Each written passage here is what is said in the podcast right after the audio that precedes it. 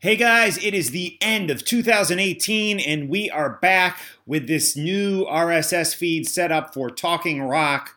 But the the problem is we've lost all the great episodes that Joey Haney and I did back in 2018. So what we're going to do here for the next eh, two or three episodes is catch you up and get those old episodes out in this new Talking Rock feed, if that makes any sense. So it's kind of a, a year end look back at 2018 and a look ahead to our new beginning of Talking Rock. A big thanks to Chris and Joey for giving it new life here. And uh, I'm I'm excited for where this podcast is going to go in 2019. If you haven't subscribed to the podcast, please do so on iTunes or wherever you get the podcast. And also, if you are an iTunes user, very important that you leave us a five star review and give us, uh, you know, a nice uh, write up there when you do that review. Uh, we would really, really appreciate that. And anyways, happy New Year's, and I hope you have a great 2019. I hope you stick with us through the year. And for this episode and and the next couple episodes, let's look back at 2018 uh, the interviews and discussions that we did on the Talking Rock podcast.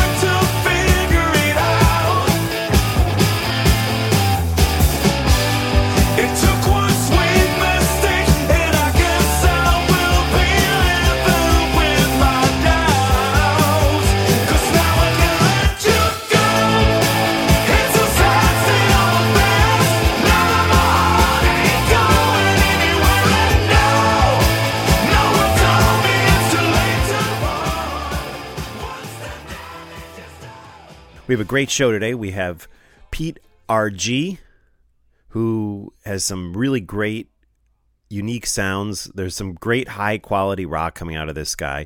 So stay tuned for that interview. And also, I'm going to introduce you to a great band that I was introduced to called the Night Flight Orchestra. We got David Andersson from the Night Flight Orchestra on the show with us. And the guy who introduced me to that band, the Night Flight Orchestra, is the co-host on this uh, episode from the Rock Strikes 10 podcast, Joey Haney. Hey, how are you, man? I'm well, Mark. Thanks for having me on. This is a lot of fun, and thanks for the invite. You bet. And thank you for turning me on to the Night Flight Orchestra because I just I love the new record. I mean, those first two records, I think it was the second record you turned me on to, and it had some great stuff on it, but for me, this this new record even takes it to the next level. And if it weren't for you putting them on my radar, I probably would have never clicked the link when it was, you know, sent to me by the publicist. But I got to tell you, right now, this this this Night Flight Orchestra record is on is on target to possibly be one of my favorites of the year. I wanted to get your opinion on it. How how are you digging the record? Yeah, and uh, you know, yeah, when I was on Talking Metal a couple years ago for the best of the year, I put Skyline Whispers tied for first, and I learned about it through Danko Jones' podcast because I listened to him talking to Bjorn for an hour, and they sold me on the band without me ever hearing a note. And I'm just glad I liked the band after that. Just and I've re-listened to that record more than anything that year, and Amber Galactic, the new one, is already up there. I've listened to it more than any other album that I bought this year, and. Wow I tell guys out there, I when I talk about online, I say it's easy enough to sell them. If you're a fan of arena rock, AOR rock, uh, 1975 through 1985 era, if that's your sweet spot, then this is your new favorite band. Easily said. Yes, yeah, definitely. And the the record you turned me on to initially was Skyline Sky, Skyline Whispers, right? That's from 2015 yes. as you mentioned, the brand new record, Amber Galactic. I bought the vinyl. It sounds amazing. Looks amazing. So yeah, I was lucky enough to. Uh, oh, I'm sorry. I was lucky enough to obtain a uh, the early pressing of Amber Galactic. I got it on Violet Galaxy print vinyl. Oh, nice. nice. It, and it's it's amazing. Like it's it's three sides of vinyl, and then they have this cool print on the uh, on the D side, sort of like the old Paradise Theater album. Oh yeah, yeah, yeah, yeah. That's exactly it. The fourth side has this. Uh, there's there's no music on the fourth side of the vinyl, but it has this awesome design. I don't, you know. Whereas on Paradise Theater by Styx, you had on side two, you had this like kind of stenciled in thing on the actual grooves of the vinyl. It was kind of a like weird color to it and shimmering color uh, really amazing on that that Paradise Theater record. I'd never visually seen anything like that stenciled into the groove grooves of an album. You know, I hear Styx, I hear Toto, I hear Foreigner, I hear Joe Lynn Turner era Rainbow, I hear like even the Doobie Brothers at times. I hear Survivor. I hear so much great rock from the 70s and 80s on this record by the Night Flight orchestra record, uh, Amber Galactic. And uh, Bjorn, uh, this this may not get out of your head once I say it, but uh, Bjorn kind of sounds like I think oh, the Van Zant guy from 38 Special. Yeah. Yep. Like he sounds like him a lot. But the cool thing about him is you people might sell him as a hodgepodge band, but they literally like it's almost like they get together. I don't know what they do, but it's like they get together and just say a band name and they go, okay, we're going to write a song that says it sounds just like that band. And one day it could be Kiss, right. the other day it could be El- Elton John and all the other bands you mentioned, uh, Deep Purple. I mean, it's all there in every song. It's completely schizo in that sense when you listen to it. And they're even getting into that uh, sort of uh, the no shame yacht rock kind of hard yacht, as I was calling it earlier today. But it, it's all there, everything. Yeah, you know, and it's like there are certain people that don't get this band, and I mean, yeah. you you think you mentioned wasn't it Michael Butler and Rock and Roll Geek Show did not get them? Oh, he trashed me for. I I know he's going to hear this because I know he listens to your show still. He hasn't listened to my show, but and I still love you, Michael. But yeah, I remember uh, someone else, one of his other listeners, told him to listen to it too, and he had heard me on Talking Metal praising it, and it was like I got roasted pretty bad for that one. Yeah, and you know I, I get it, but you know it I don't, and I don't know who they're targeting either. It might just be guys our age, but I, I tell younger kids that you know some of my coworkers and stuff like that. If you're looking for irony, then you'll find it. But if you're looking for it to be taken seriously, you'll find it too. So either whatever your journey is with this band, if you just give into it, you're to have a blast. Yeah, and some of my favorite tunes on the the new record, uh, you know, I, I love Josephine. I love Sad yeah. State of Affairs. I mean, that song, I just play it over and over and over. It's so good. And uh, Space Whisperer. I mean, the, the Mick Jagger cover is just yeah. You know? A song that most people probably forgot about. I actually never forgot about that song because that was like the first year I was really watching MTV was when that was a hit. Oh, so good. That's off of She's the Boss, right? Yeah, and I remember the first night I listened to this record on the headphones, top to bottom and I didn't even look at the track listing. You know, I was doing stuff around the house, but still listening to the album. And I remember that song kicking in at the end of that epic, and I was like, "Oh, that sounds like just another night. That's brilliant." And then it turned out to be just another night. Right, so. Right.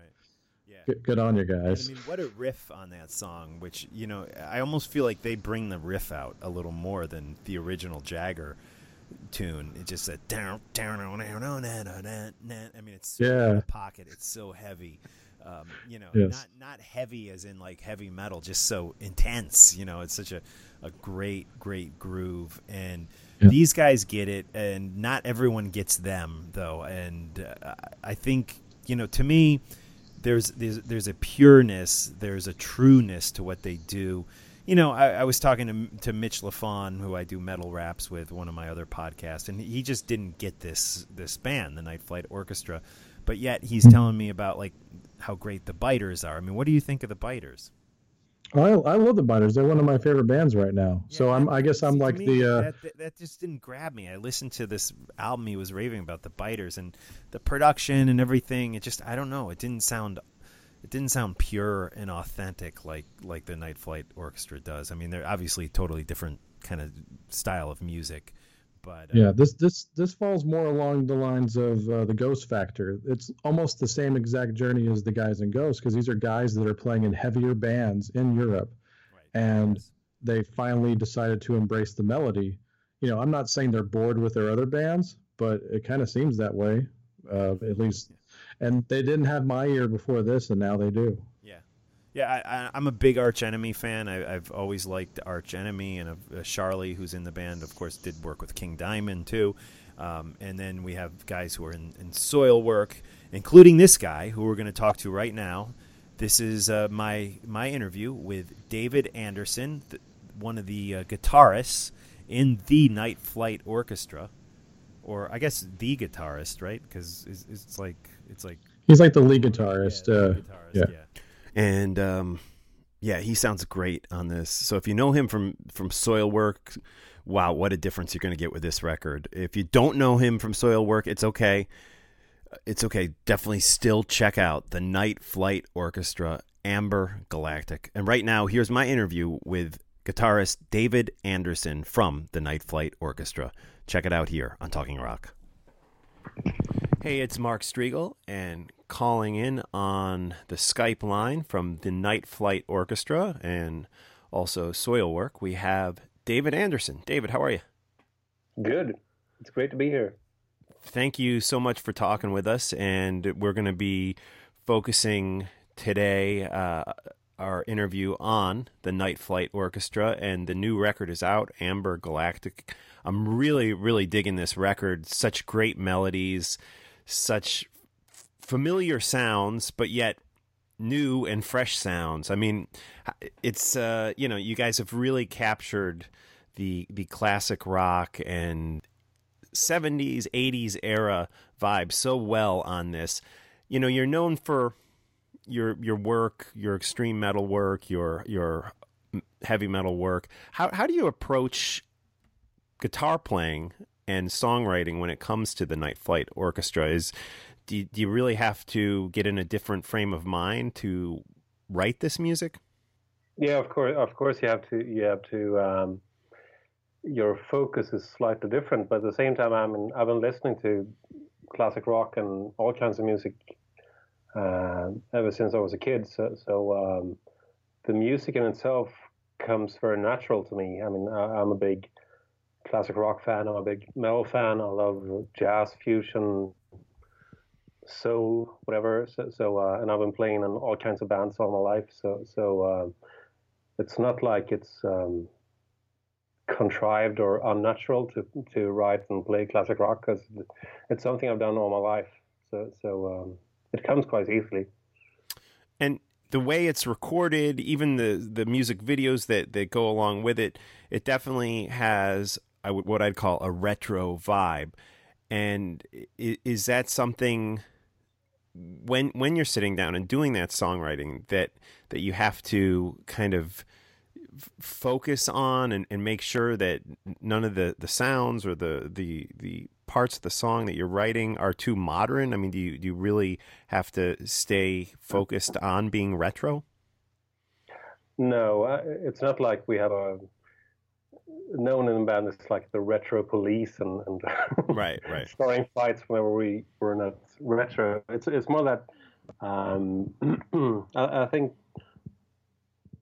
a lot of a lot of music sounded better back then, uh, like in the late seventies, early eighties, and also the the attitude um, behind the music was was um, different from these days because these days people are often nervous about how they come across or, or um, they're afraid to, to be too far out there. And it's it's um, our mission or, or concept is more about trying to recapture that spirit of not being afraid to, to go too far or being too out there.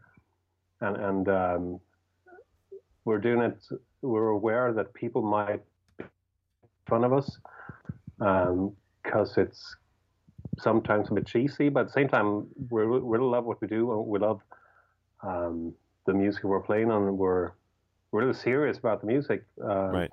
But but I mean, listen to to uh, if you listen to and watch uh, some of the music and some of the videos from from back then, it's it's quite outrageous. Um, but at the same time, people were serious. H- have yeah. you seen Stay the Night with Chicago? That video? Uh, I, I, I, don't remember it off the top of my head, but I've I probably when have. Peter Cetera is, is, is like uh, climbing um, on a sports car going in like 80 miles an hour, or or like the video by um, uh, Journey, Separate Ways, right? Yes. When they're playing like air instruments. Um, it's not. I want to do that myself, but but it's, it's still.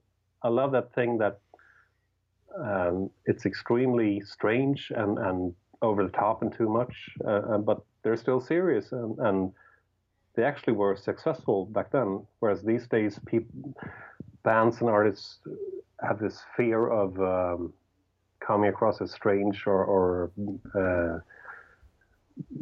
I mean, it's it's kind of nice to do something that no one else is really doing these days. At least I I'm, I, don't know if, if there are any bands out there doing the same thing that we are because uh, we're not like that bound to any specific genre. I mean, of course, we we, we have some AOR influences and some classic rock influences and some progressive influences, but it's not like we're limited and, and have to like stick to a particular genre. So, so uh, I mean, we could do a jazz song or a reggae song or a funk song, and, and it still would work.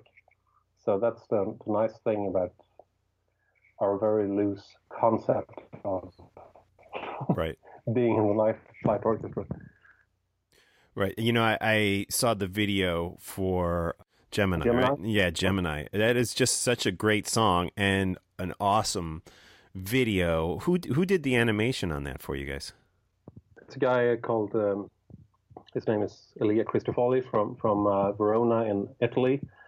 Um, he's a good friend of Björn's girlfriend, who's also from Italy, and, and uh, I've always dreamt about uh, doing an animated space video because when we grew up, I mean, it was the same on the US. I, am sure that you had all these great '80s animated um, sci-fi fantasy um, series like He-Man and the Masters of the Universe, and, and oh, over yeah. here we had a French thing called uh, Once Upon a Time that was like uh, also a lot of nice spaceship uh, scenery and and uh, and um, when we we um, when we did Gemini and and uh, it was just uh, the record label wanted that to have wanted that to be the first release of the album and and uh, I wrote the lyrics. It's Sebastian's song, but I did the lyrics, and it's. Um,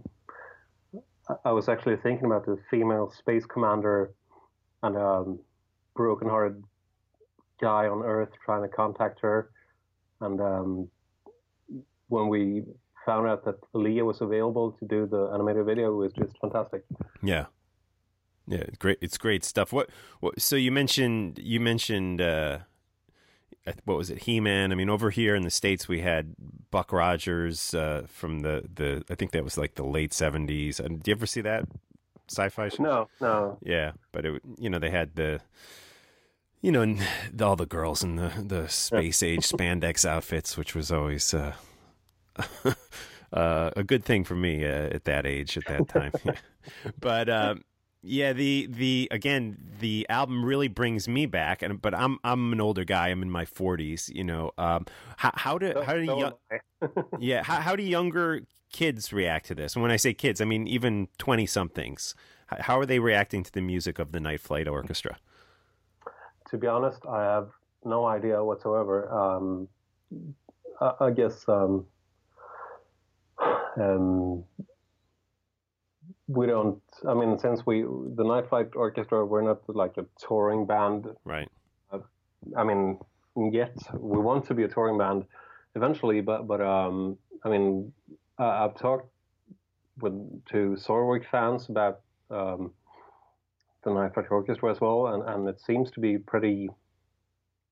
If people like it, it doesn't matter what age they are, because the young kids, they kind of. I mean, it's. It, the whole concept of classic rock it, it's kind of universal. And, and um, even if even if you're like in your 20s you still you've still heard most of the stuff. And and um, these days a lot of the the um, big artists tend to sample or or have some influences from the classic rock stuff as well. I mean I have two young daughters, and they love uh, they love uh, Katy Perry and Taylor Swift, and right. I mean, it's not like it's very different from Night Flight Orchestra, but I can, I can definitely hear that the same kind of songwriting because a lot of their songs are written by Swedes as well. So, so I guess yeah. that melodic um, language is in there still, or just like ABBA is still a big influence on, on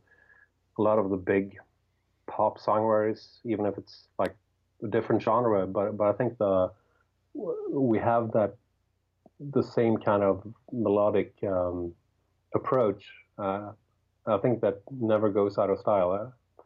Right at least I hope not.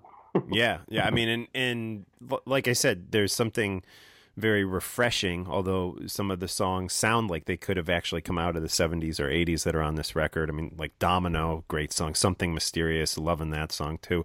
I mean, these songs they they they sound uh, you know. Th- like you can't really date them although you know they they they have at times this older sound but they sound very fresh today to me. So mm, i think that's that's that's great. And you mentioned possibly getting on the road and, and touring with the night flight orchestra. Is that is that a possibility that you, that you think could definitely happen in the near future? Perhaps not in the near future but but in the in the not so distant future, uh, I think it will happen. But but um, it's it's um, it comes down to two things. One that um, we're all kind of busy with our other bands like Soilwork and Arch Enemy, right? And um, it's also that this is our first album on a on a, on a bigger label, and uh, it's, it's yeah, and it's it's our first first chance to like um, reach out to people outside of the Soilwork arch enemy sphere, because because of course there's there's always going to be a limited amount of Soilwork and arch enemy fans that really appreciate the Night Flight Orchestra, but at the same time, I think we have a huge crossover potential. But to be able to to um, reach out to all those potential fans, we need some some more distribution, some more some more media exposure, etc. And, and we're getting that now, but um, we're still a, a, not a safe bet for promoters or, or um, um, venues because since we we've just done like six or nine or whatever Swedish shows, um, no one really knows what kind of um,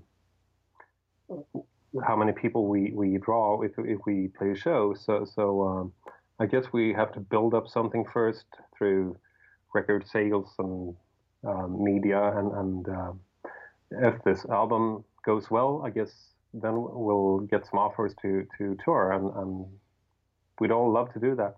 Yeah. Again, the album we're talking about is Amber Galactic. It's a great listen the Night Flight Orchestra, which has members of Soilwork and, and Arch Enemy, and the band Sharlee D'Angelo's on bass uh, from Arch Enemy. Can you run down actually the lineup for the Night Flight Orchestra? Who's in the band actually? Yeah, it's, it's me, David Andersson on guitar, and, and Björn Strid from from Soilwork as well. uh, on vocals, and then Charles D'Angelo from Arch Enemy and Spiritual Beggars and Witchery and uh, a lot of other bands on, on bass. And then we have um, Sebastian Forslund, uh, who's uh, playing the guitar and, and some percussion. Uh, and then we have Richard Larsson, who's the keyboardist, and then uh, Jonas Källsbäck as a drummer. Very cool. And you know, I was just recently down at this M3 festival, which they have every year here in the United States, down in Maryland. I don't know if you're familiar with it, but it's you know older hard rock bands and classic rock bands. You know, Lover Lover Boy and and Ratt and uh, you know That Kicks. sounds like the perfect festival for us. Yeah, and I was I was going to say M3. It's the M3 festival, and it's this massive, like classic rock, you know, uh, hard '80s hard rock festival that happens every every year, and you know, a What, lot. what kind of attendance is it on? that It's it's massive. It's I mean it's like you know a band like like Ratt. If they played in my home state of New Jersey, they probably would wouldn't bring more than two thousand people. I can't imagine if they'd even bring that. But down there, because it's this group and it's a destination festival that people travel from all over to go to, uh, Sure. they, they had like you know fifteen thousand people there. It was it was just a really great event. people that love that style of music, um, and you guys would fit in great there. I mean, it's def- definitely something yeah, to look I, into. I'm, I'm writing this down now. So it's it's M3 in Maryland. Is it like Baltimore or? yeah, it's it's about forty five minutes outside of Baltimore. Yeah, Columbia, Maryland, M three. Yeah, a great great festival. Which uh, I think you guys, if you could get there next year, it would be definitely uh, worth your while. But um, again, the album Amber Galactic, the Night Flight Orchestra. We're talking with David, who's the guitar player. Um, David, real quick, any updates on Soilwork you could uh, you could give us before we let you go? Yeah, we we um, we played a um, metal cruise um, between Finland and the Baltic countries last weekend, and and we're um, we're gonna do like seven or eight festival shows this summer, like the big, most of the big uh, European ones, like Wacken, Hellfest France, Cool. Download France, um, Tuska, Finland. So uh, it's going to be a great summer, and, and then we'll we're doing a small Scandinavian tour this fall, and then we'll try to um, start writing on the new album. So so hopefully we'll have a new album out sometime next year, but I guess after the summer to be realistic. But um, Cool. We look forward to that. And before I let you go, one final question. You know, I'm always blown away by by the country of Sweden and the music you guys produce because it's you know population wise it's it's it's very small compared to the United States. But and I'm not just talking hard rock and heavy metal. I just across the board, whether it's alternative or uh, you know um, dance music, Sweden tends to just have this massive output of, of great quality music. Why is that? What is it about your country that enables people to have such a um, vast and, and creative musical output?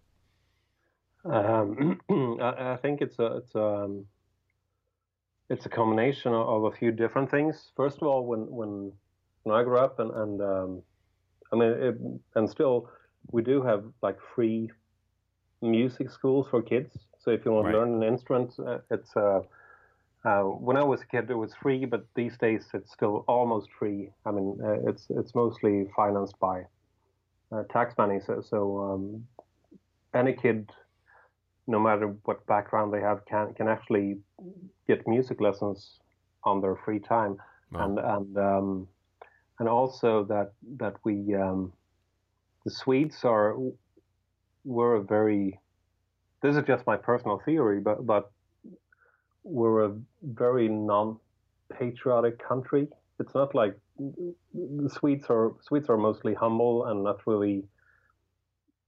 Um, we're not the like a lot of countries are really um, not open to outside influences, whereas Swedes are are often um, quite humble. So Right. I guess it, it- it's it's um, our whole culture has made us more open to outside uh, influences and, and more. Um, um, I think we're more able to to um, um, use those outside influences and integrate them with our own culture. Whereas, I mean, if you look at some countries in, in, in Europe, like France and Spain and Italy, they're huge countries. They have a fantastic culture, cultural heritage. Right. At the same time, they're extremely proud to be French or Italian or Spanish. So they don't really care to learn English or, or um, um, take in the influences from the outside world. Whereas, I mean, back in the 60s, we had tons of bands in Sweden singing in English and, and uh, trying to uh, imitate the Beatles and the Stones and the Kinks and, and all the English pop bands back then. So, so I think we've um, we've always been quite quick to to um, to catch up on what's going on in the outside world, and then I guess we'll bring our own Swedish um, uh, folk music, uh, melancholic thing to to the to the mix, and that kind of makes it interesting, I guess, because I agree that uh, I'm always amazed that that Sweden is it's such a huge. Um, we export so much music and it seems to go down very well all over the world uh, and we're such a tiny nation. So I guess it's a combination of our free music schooling and our our openness to outside influences and our like melancholic, um, depressed, right um, Swedishness. Yeah, it's interesting because you know even in Canada, I know like the radio stations up there and and you know the the cable music TV stations, they're required by the Canadian government to make sure like 50% of the music they feature is by Canadian artists, you know, which uh, which which is interesting. Um, and and I hear what you're saying that some some of these countries they have such national pride that they they don't want to embrace foreign languages or music or or cultures. Um, so it's it's interesting to hear that theory. It makes yeah. sense.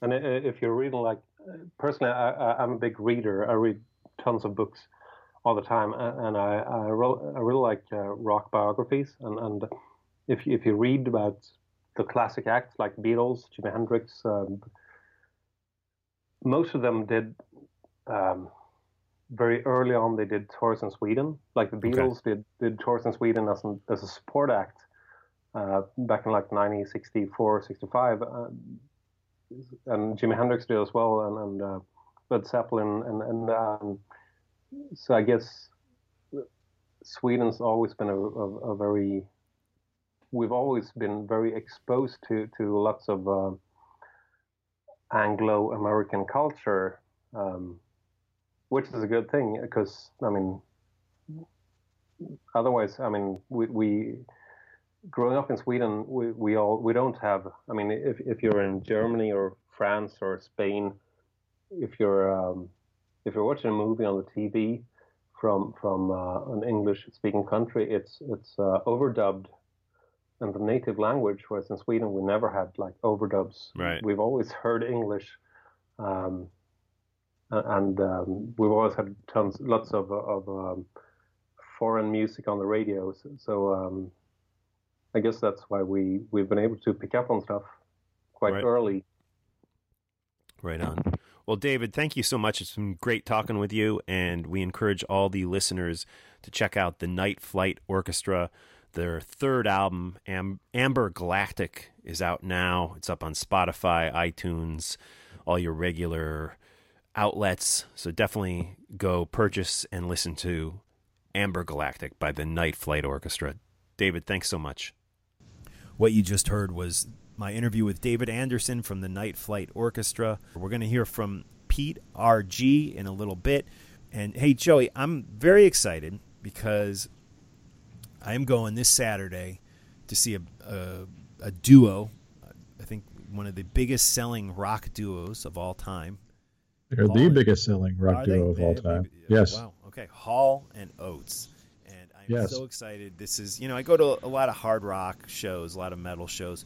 Um, I, I, don't get out enough to to enough rock that isn't kind of in that hard rock heavy metal genre, and uh, and I'm really psyched about this. And I never like I never really bought a Hall and Oates record back in the day, but I always loved their music, and I taped their videos off of MTV, and I, I had mixtapes that I taped stuff off the radio, and I I always enjoyed and really loved their music, but I was never a hardcore fan.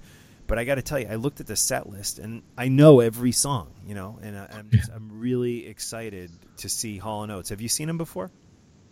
Uh, yes, I actually was lucky enough to catch him last year for the first time, even though I've been a fan since 1982. And I got to see him with Sharon Jones, which uh, proved to be, unfortunately, the first and last time I ever got to see Sharon.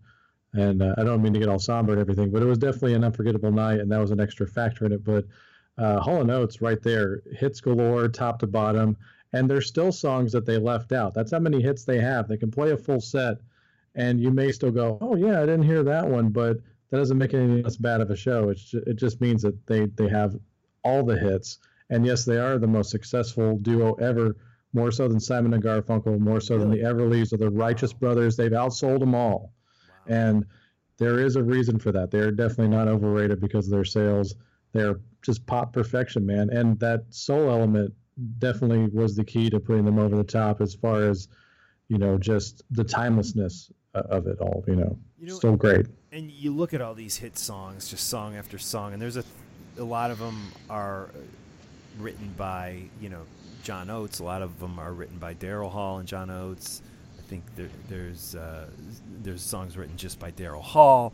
But then there's this yeah. third songwriter that appears on a lot of the songs, Sara yeah. Allen. Do you know anything about her? Yeah. Yeah, Sara Allen was uh, one of Daryl Hall's significant others, and obviously the inspiration for Sara Smile. Uh, I don't know what their relationship is now currently, and I think somebody else that was, eh, and you know, I don't have wiki up or anything, so forgive me, but uh, it was either uh, his his wife's other sister or John Oates' other girlfriend that also helped write songs to them early on as well, and some of those became hits. Right. And, so. and another another kind of notable name that, that was always associated with Hall and Oates for me was the guy who was such a simple player when he was the band director on Saturday Night Live, but such a tasty, tasty player. I believe he played the the Fender Tele. G.E. Smith, uh, Les Paul too. I mean, I think he played a Les Paul. I'm trying to remember what yeah. he played actually, but such a great player. Is is he still playing with them? No, no, he, he doesn't. He doesn't tour with them anymore. Uh, you know, because that was the whole thing. I thought it was really cool. Like you know, Hall and Oates had some hits in the '70s, but it really wasn't until they started to use G. Smith and T Bone Wolk, who was also in SNL actually, that right. bass player that held the bass up to his chest, you yeah, know, yeah, yeah. and and they decided to stop using studio musicians and having their producers call the shots and started using their touring band is that that's when they really started to catch fire once they got the band vibe in the studio is when they really started to like just go hit hit hit hit yeah. and I, I, think that's definitely an important factor into their success as well so uh, you know good for those guys absolutely I'm, I'm right now i'm on wikipedia i wanted to just run down some of these, i mean this is the greatest hits tour that they're doing um, oh, nice! I didn't know that. Yeah, that's which, that's going to be awesome. Yeah, which for me, I mean, that's that's that's what I want to hear. You know, from a band like Hall and Oates. Um, yeah, they get it. List of oh, here we go. List of Billboard number one singles. uh, but that's that's not Hall and Oates number one singles. Uh, oh, I don't know. List of. I could I could I could name them off all day. Yeah. Oh, here's discography. I'm just kind of like studio albums, live albums, uh, singles. Well, uh, let's see. I'm sorry, 1973. She's gone. Their first yeah. single to really hit the charts from 1973. A great song. Uh, yeah. She's Gone actually used to get played predominantly just on the R&B stations. You know, in a pre-MTV world, everybody thought they were African American, and it took a long, it took years for people to realize that they weren't. that They got so consistently played on R&B radio, not so much pop radio, that that was the thing. Yeah, and and it's interesting that you said that because to me that's a massive song and that's lived on not only you know R and B radio. It, really hasn't been on R and B radio for probably decades at this point, but I'm sure that's where no, it started, like yeah. you said. But it's lived on classic rock radio to this day. Mm-hmm Uh, that was 73, but it wasn't until 76 that they really cracked the, the Billboard Top 10 with Sara Smile, which, again, just such a great song. The Rich Girl came along about a year after that in 77. Uh, but Wait for Me was 79. I Don't Want to Lose was 78. Um, so many songs. You've they, they actually had a, a, big hit with You've Lost That Love and Love and Feeling cover. I like I like that version. I think that's the best version of that song too. Yeah, great version. Kisses on my list hit in '81. You know, and they they really successfully made that jump from the '70s to the '80s. Uh, you know, maybe the '80s was even more suited for them because they just that's when they really just blew up. You know. Yeah, which is an, an anomaly in itself. You know, like bands, radio bands from the '70s didn't really cross over that well into the MTV generation, and they're one of the few that actually did.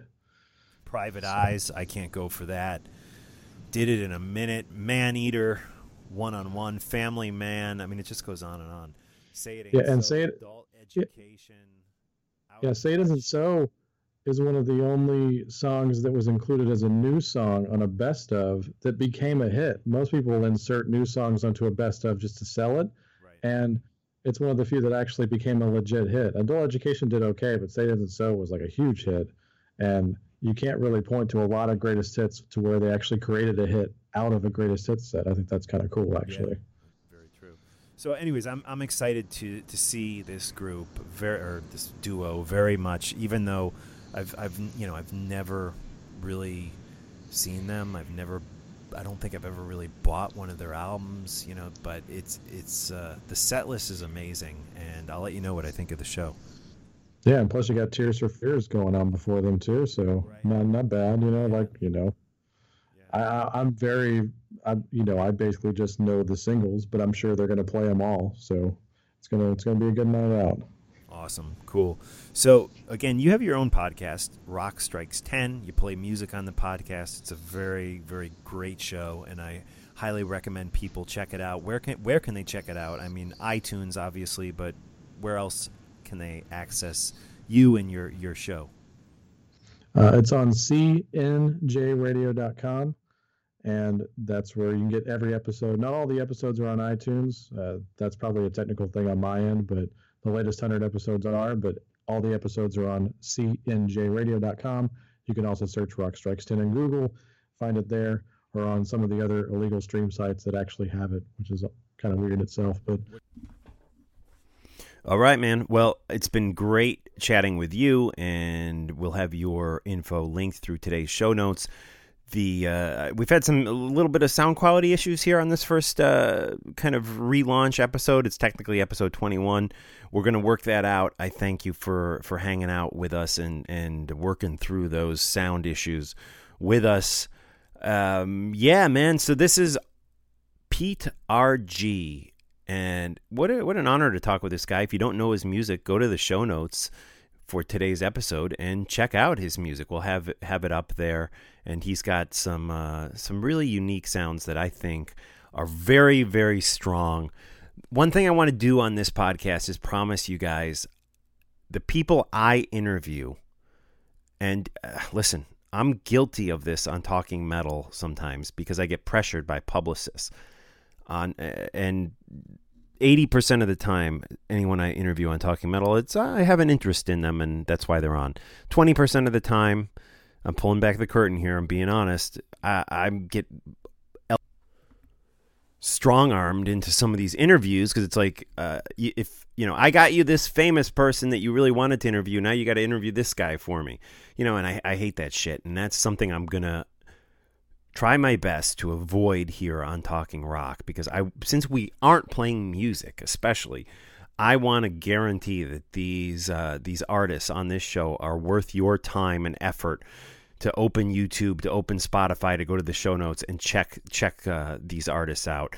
Uh, Joey, before we go, what do you think of Pete RG? Were you able to check him out? I was actually, and the the first impression I got of him, you know, I enjoyed the songs. They're they're very good pop songs and he really reminds me vocally. I mean, not stylistically, hardly at all, but it has a very European flavor to it, and he almost kind of sounds like Peter Murphy a little bit vocally. Yeah, I, I, I, could totally see and hear that.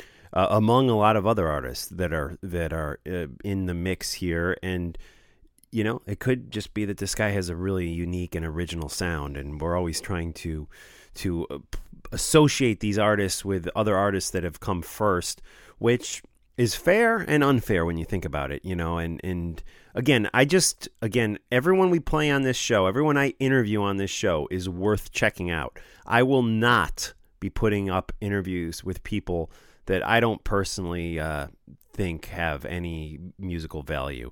And somebody I do believe has some great musical value is Pete RG. So let's get into the interview right now with him. Go to the show notes. Right now, we don't have talkingrock.com yet set up. Uh, so what you need to do is go to Talking Metal and go to the Talking Rock section. And I'll have some of his music and the Night Flight Orchestra music up there for you to click on and listen to. You also can go to Spotify and all your, your normal outlets to to check this guy out. We'll have website up, um, you know, for for the artists on today's show. We'll have links over to Joey's stuff, and uh, that's it, guys. Here we go. Little Pete RG interviewed by myself. My name is Mark Strigl, and this is episode 21 of the Talking Rock podcast. Kind of the the reboot, the relaunch, if you will, the new direction. No music, going legit um, hope to have this up on iTunes and and iHeart real soon. And thanks for your support. Spread the word about talking rock. Love you guys. And uh, if you need if you need more of me, and by some weird freak chance you don't know about my other podcast, Talking Metal, or podcasts or metal raps, definitely subscribe to those on iTunes. And leave a review for this Talking Rock podcast on iTunes. All right, here we go. My interview with Pete R.G. After that, the show's over. Pete, how are you today? I'm good, Mark. How are you? I'm good. I'm good. I got the the press kit and, and some of the songs and links from from Amanda, and I've been checking out Tender Souls and really great stuff, man. I, I wanted to talk to you about the album and also about your kind of musical journey, if you will. Yeah. Th- well, thank you first of all, but absolutely, I'm happy to talk about it. Cool. Well, let's let's first talk about the record. the The single is out, and it's it's the title track off the the record, "Tender Souls." Uh, how did this record come about? Who worked on the record with you, and uh, where did you record it?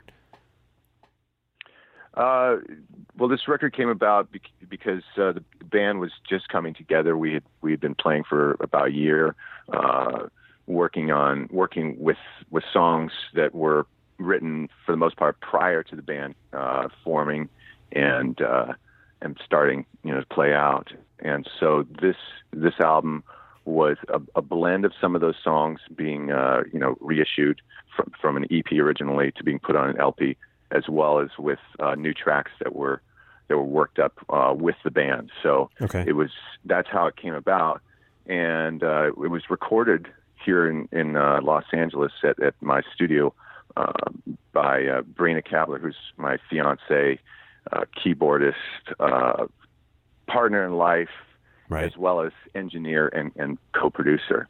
And uh, she and I did all the all the recording, and uh, she did uh, pretty much all the mixing. Wow! And uh, you know, and that's how it all came together.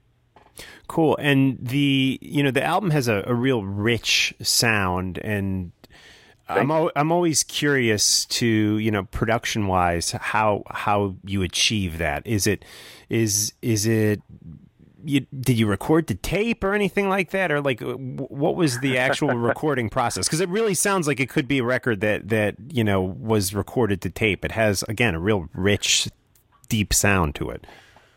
Well, first off, thank you. Second, thank you again because I'm going to tell Brina that, and she's going to be really happy uh, you know, no, it wasn't recorded tape. We recorded as you know most folks do now, uh, Pro Tools. Right. Uh, and uh, but you know we're we're two things with that. One, we're conscious that when we record, uh, we do as much live as possible. In that it's not just a, about layering the parts where you go, I get your bass track, and you get I'm sorry, your drum track, and then your bass track, and then the guitar, and maybe some keyboards, and then your vocals. We we actually track the bass drums and the, the integral or the primary guitar parts live.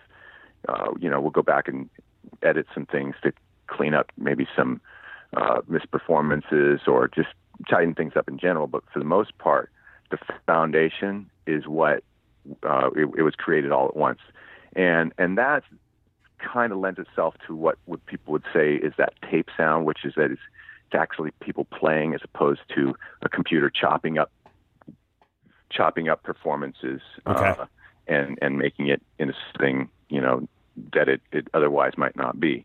And and the second part, and really this had a lot to do with Brina, is that you know she she has a certain taste, uh, an aesthetic preference, which you know it's a little gentler eh, than than than a lot of guys really would. Um, you know, girls I have have a different uh, their their ears hear things slightly differently. So she Hmm. shies away from the harshest of sounds, and uh, and I, I really love that. And that's Yeah. that's actually how we started working together. I was looking for someone to help me as a producer who had a different take on things than I otherwise would. Cool. Well, you've you've you've mentioned Brina, and of course, uh, you're a big part of this. So who who else? You've mentioned the band. Who else is in the band? Uh, well, first, my my dear friend and, and uh, our bass player Adam Curry, who who he and I have been playing together for quite a few years. We were in another band last December. Uh, our uh, drummer Dave Krusen, who, uh, if, if anyone knows, was the uh, original drummer for Pearl Jam. In fact, uh, he was just inducted with them into the uh, Rock and Roll Hall of Fame a few weeks ago Cool. and uh, and our our guitarist Kevin Holland, who has also played on a ton of stuff. It's this project started out where uh, you know as I was starting to mention before, where I, we took some songs that I had you know written and recorded with Brina, and uh, and you know a couple of those guys, but not everyone, and we we use that as sort of uh, the the launching tools, the launching songs for the band. And we thought, okay, this would be cool. It'd be nice to bring these guys together and see what happens. But it turns out we just loved working together. We instantly had a chemistry. I mean, from the moment we hit the first beat, there was just a, a musical chemistry between us. Not to mention uh, a real camaraderie on an emotional friendship level. So uh, that that's what we have, and, and it's something we're we're right now uh, we're continuing to, to build and grow with. Right on. And when when people ask you what style of, of music you play, uh, I mean, it's obviously rock, but to pigeonhole it, maybe if if we can, a little more than that. How how how do you describe it? I mean, I hear some you know traditional rock sounds, but also like gothic overtones at times. Cool. Um, you know, I'm I'm probably the worst at describing stuff in that sense. But when people ask me, I'll say, look, we're we're in that we fall in that big umbrella of indie rock these days. Right. We definitely have a more uh, a bit of a somewhat melancholy sound to us, but but not not like uh, dark and depressed. And but I usually will say, look, we would we're we're the sound if if you like listening to artists ranging from Springsteen to Radiohead to U2 to perhaps Fleet Foxes, War on Drugs, The National. If you like Right. those artists, you're probably going to like us. Absolutely, absolutely. And you guys did some some touring. I think in in 2016. Is there uh, plans for touring in 2017 too? We've actually played a bunch of shows in 2017. Uh, in, in 2016, we did about 60 to 70 shows all, Wow. all across the U.S. Some of those were uh, opening up for Candlebox. Um, and then uh, in January, February of this year, we were in Europe for 15 to 17 shows. Uh, and uh, then we returned in, in February, March. We did uh, about a dozen shows in the southeast U.S. and uh, and now we're going back out here in June, and we're I think we're just we're just doing six shows for this run, Okay. and we had to keep it short because we are in the middle of of recording a bunch of songs, so we'll we'll probably do this run, take a couple months off to finish the album, and be back out in the fall, and I, I expect we'll we'll do about 25 to 35 shows in the fall, and uh, and then really ramp up next year uh, with with a new album. And can you talk a little bit about your your musical upbringing? You grew up in the Los Angeles area, I assume.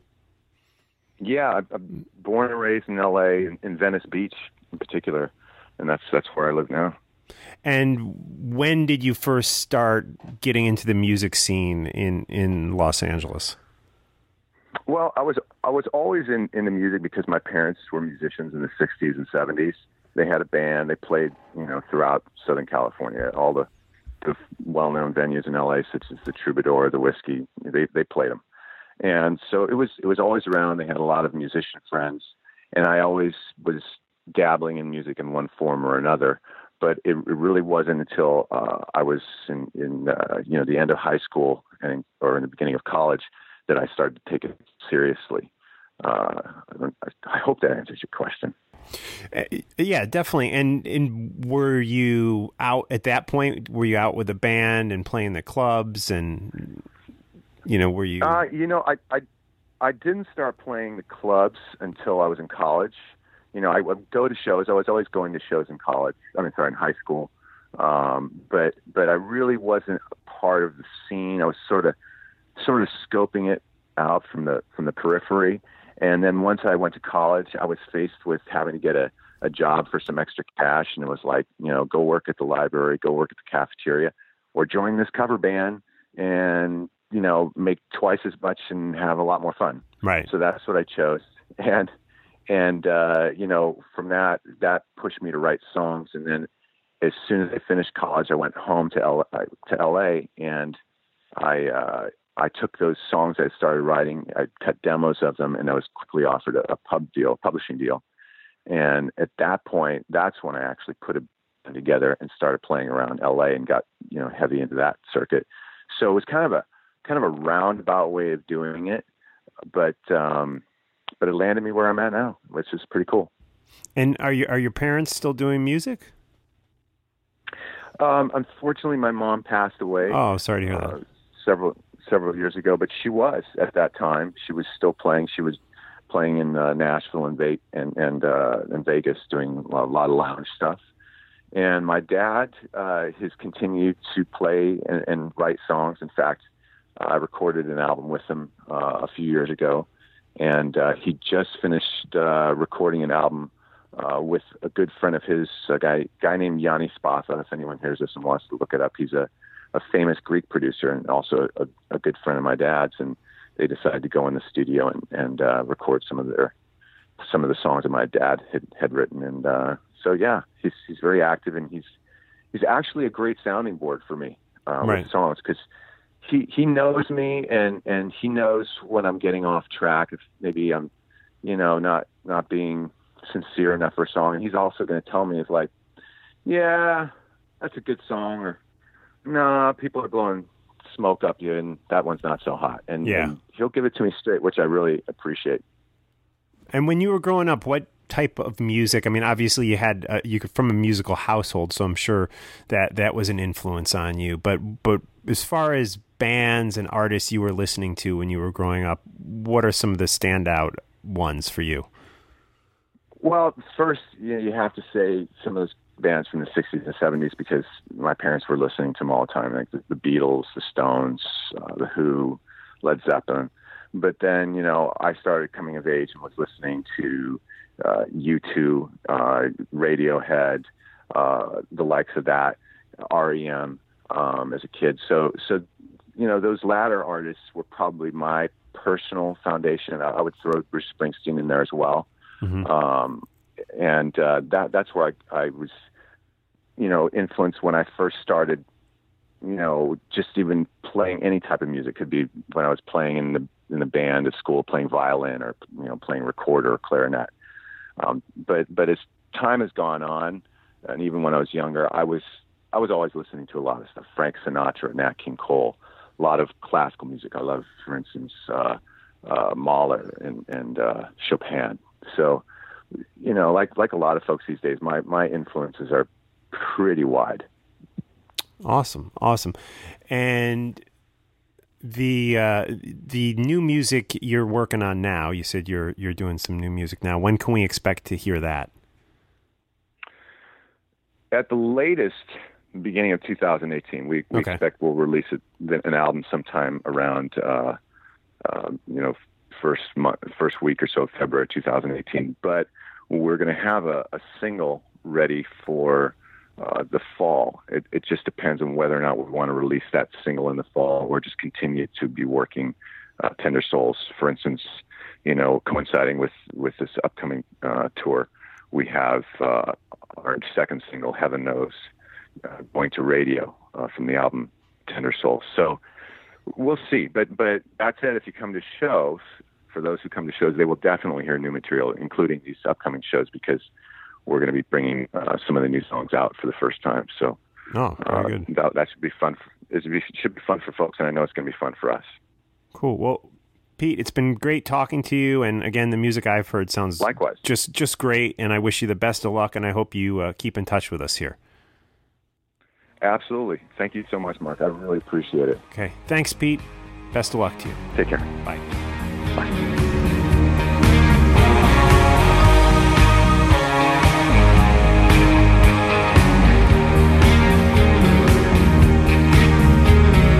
Heaven knows there's something up. The word is art. Heaven knows what's coming next is coming now. Heaven knows this conversation is a bit too loud. I've been told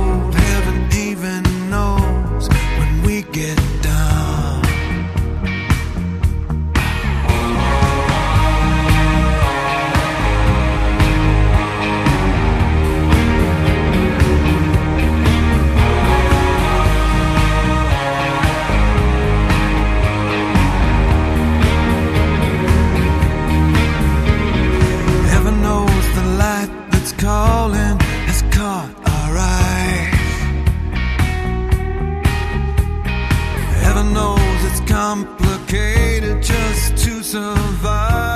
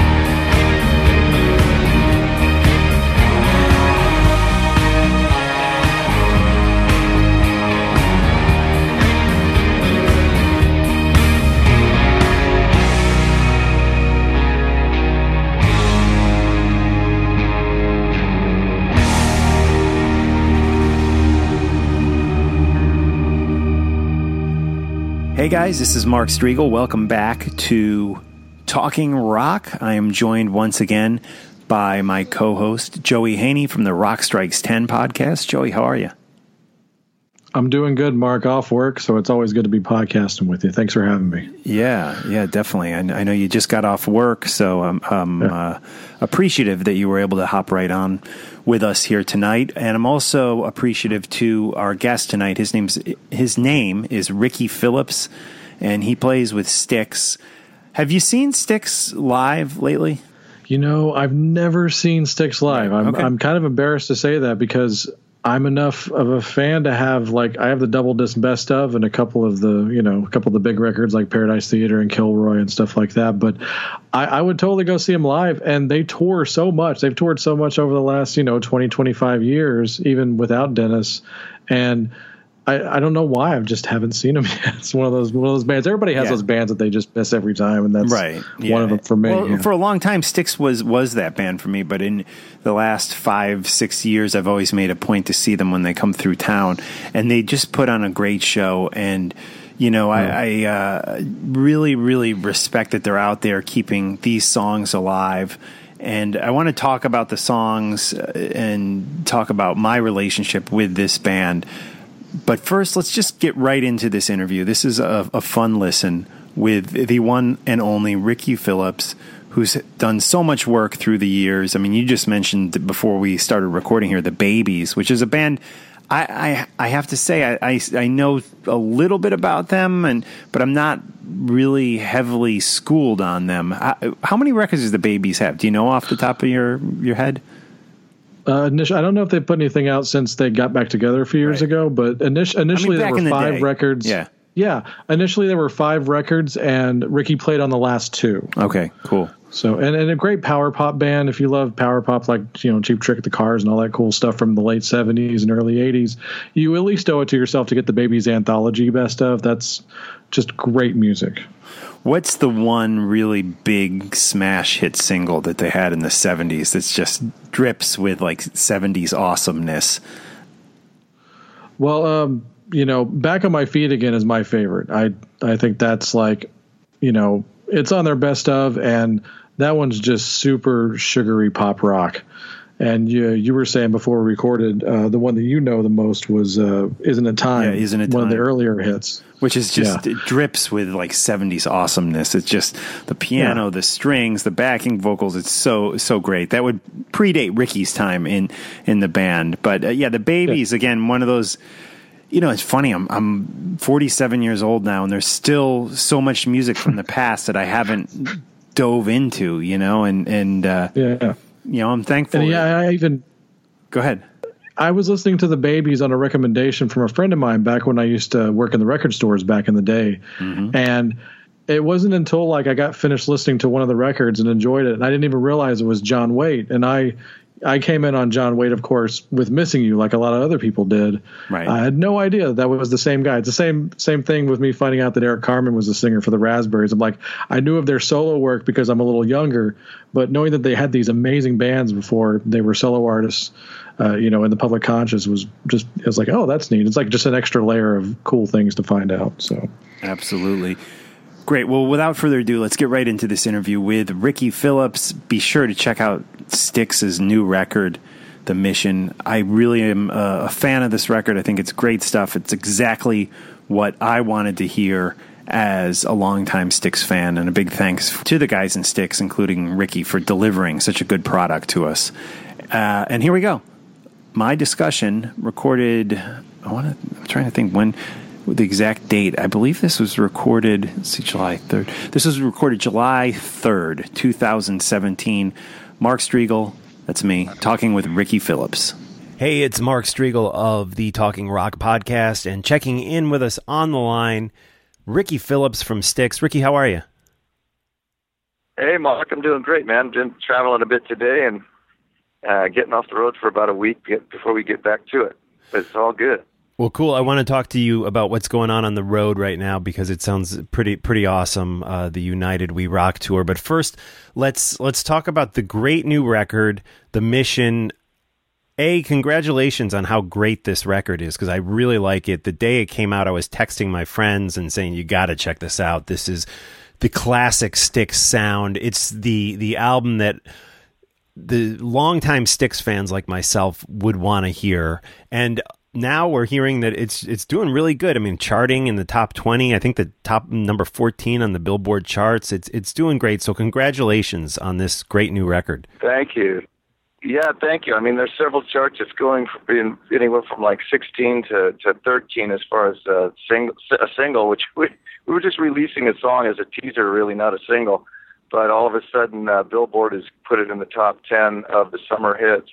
Nice. And uh, I really appreciate your comments. Um, that's, you know, that's always that, the, that's gone, gone, gone, right? Always, but gone, gone, gone. Yes. Right. Great but thanks for your comments. It's it's what we're shooting for is for people um, who are longtime fans to think of this as an extension, and and uh, we go to great pains to make sure it sounds like Styx. As a matter of fact, in my case, on this record, I played all my old vintage basses and tried to keep um, tones that were appropriate for um, not just Styx, but the time period that the the band is uh, kind of start, started with decades ago. Yeah. And uh, the same with Lawrence Gowan as far as um, keyboard sounds and and uh, analog type sounds. As a matter of fact, we we recorded all the drums on two inch tape, and a lot really? of the bass. Wow. But what there's a relay that happens when you're.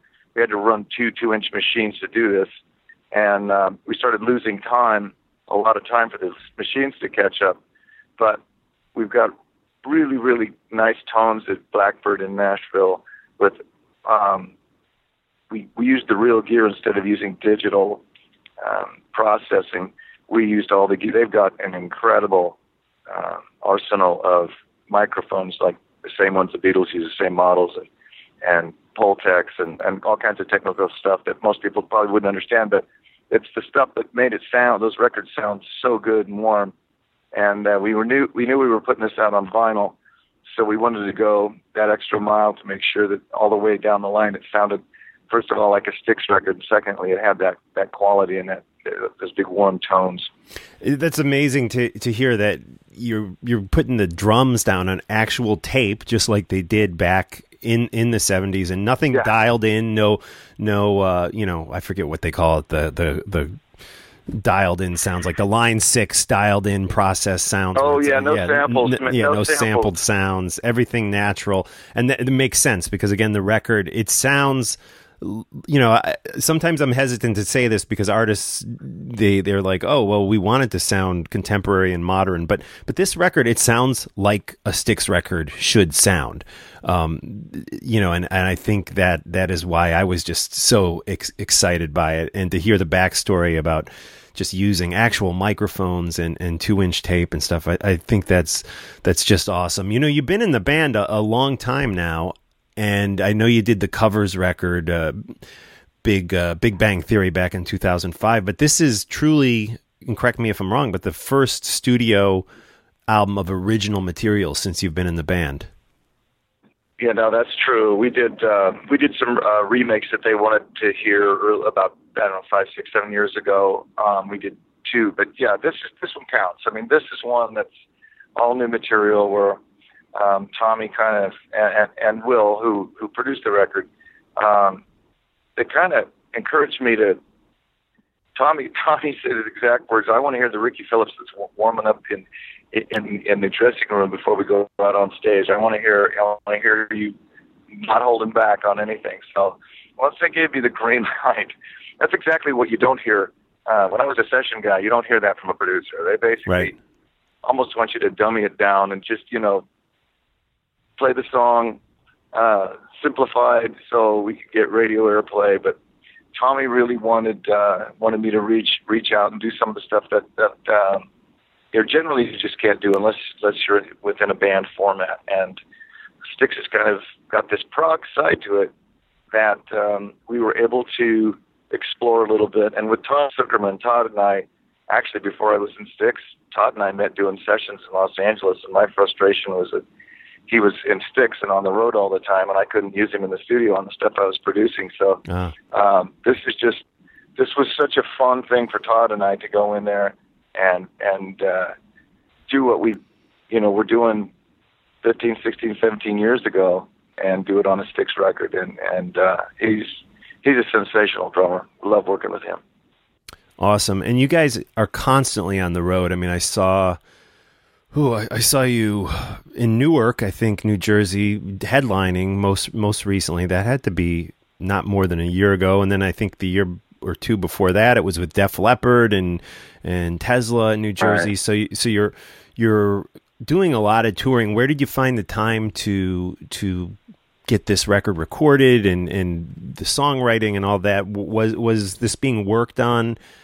While you were on tour, or did you just clear the schedule for a while and, and bunker down and do the record? Well, Tom, Tommy Tommy had the idea about three and a half years ago or so, maybe four years ago, the idea, and started recording probably around three years ago, and working on on woodshedding demos to this whole concept that came up in his head, and he, was afraid to tell us about it because he knew that as soon as he said, "I've got this concept record," we were all going to just shrug our shoulders and go, "Oh, what are you kidding me?" And uh, it's like a softball for the critics to just tear us apart because that's kind of the one thing that uh, we were trying to get away from. And um, but he came up with this great idea, and if you think about it, in, in our lifetime, we will probably have a manned mission to Mars, and um, so it is kind of that we went from being cowboy little kids in the '50s to all of a sudden the thought of, of going to outer space and, Yeah. and and you know planetary exploration. So it, we're kind of sticking with what uh, kind of what those youthful young ideas and dreams that we we had as kids, and, and it's it we we dialed into this idea, and then it got serious. It got very adult and very. Uh, as a matter of fact, he's studied and he's been made friends at NASA, and he really got into a lot of the things that are technical that that are important to know before you can really dive into some of this. And we've made great friends at NASA since then, and been able to tour some of uh, their facilities. And um, the, the story grew, and it grew, and and it took a couple years, and he kept putting it together. And I was in the studio producing something, and and he started shooting me off um, demos and saying, "Can you throw down some bass on this and see what you can do with it?" And I would do that with Todd and, and myself, and and then bring Lawrence in and, and play some keys, and they would sing and write some vocals, and and uh, all of a sudden it was it was go time. We had these demos, and it was time to go to. to we had some time off uh, uh, to.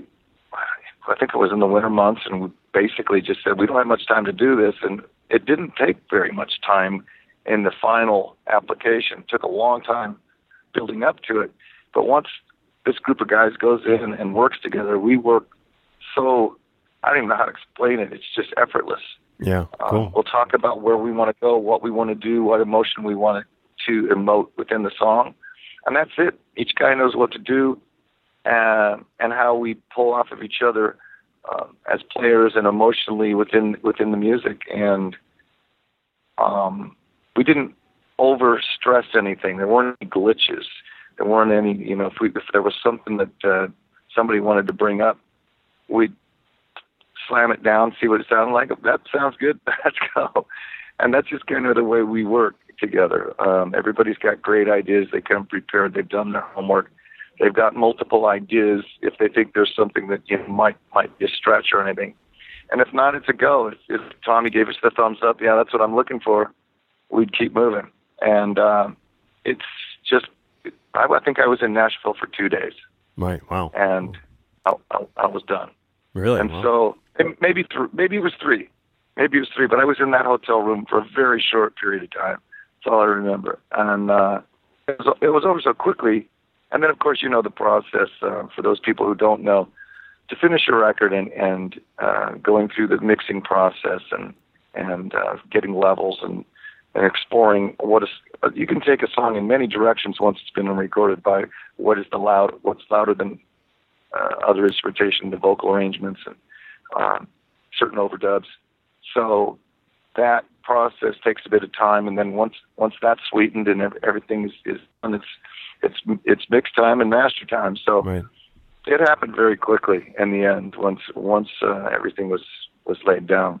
Cool. And the end project is is just great. The the final result, I guess, is what I'm trying to say. It's the mission.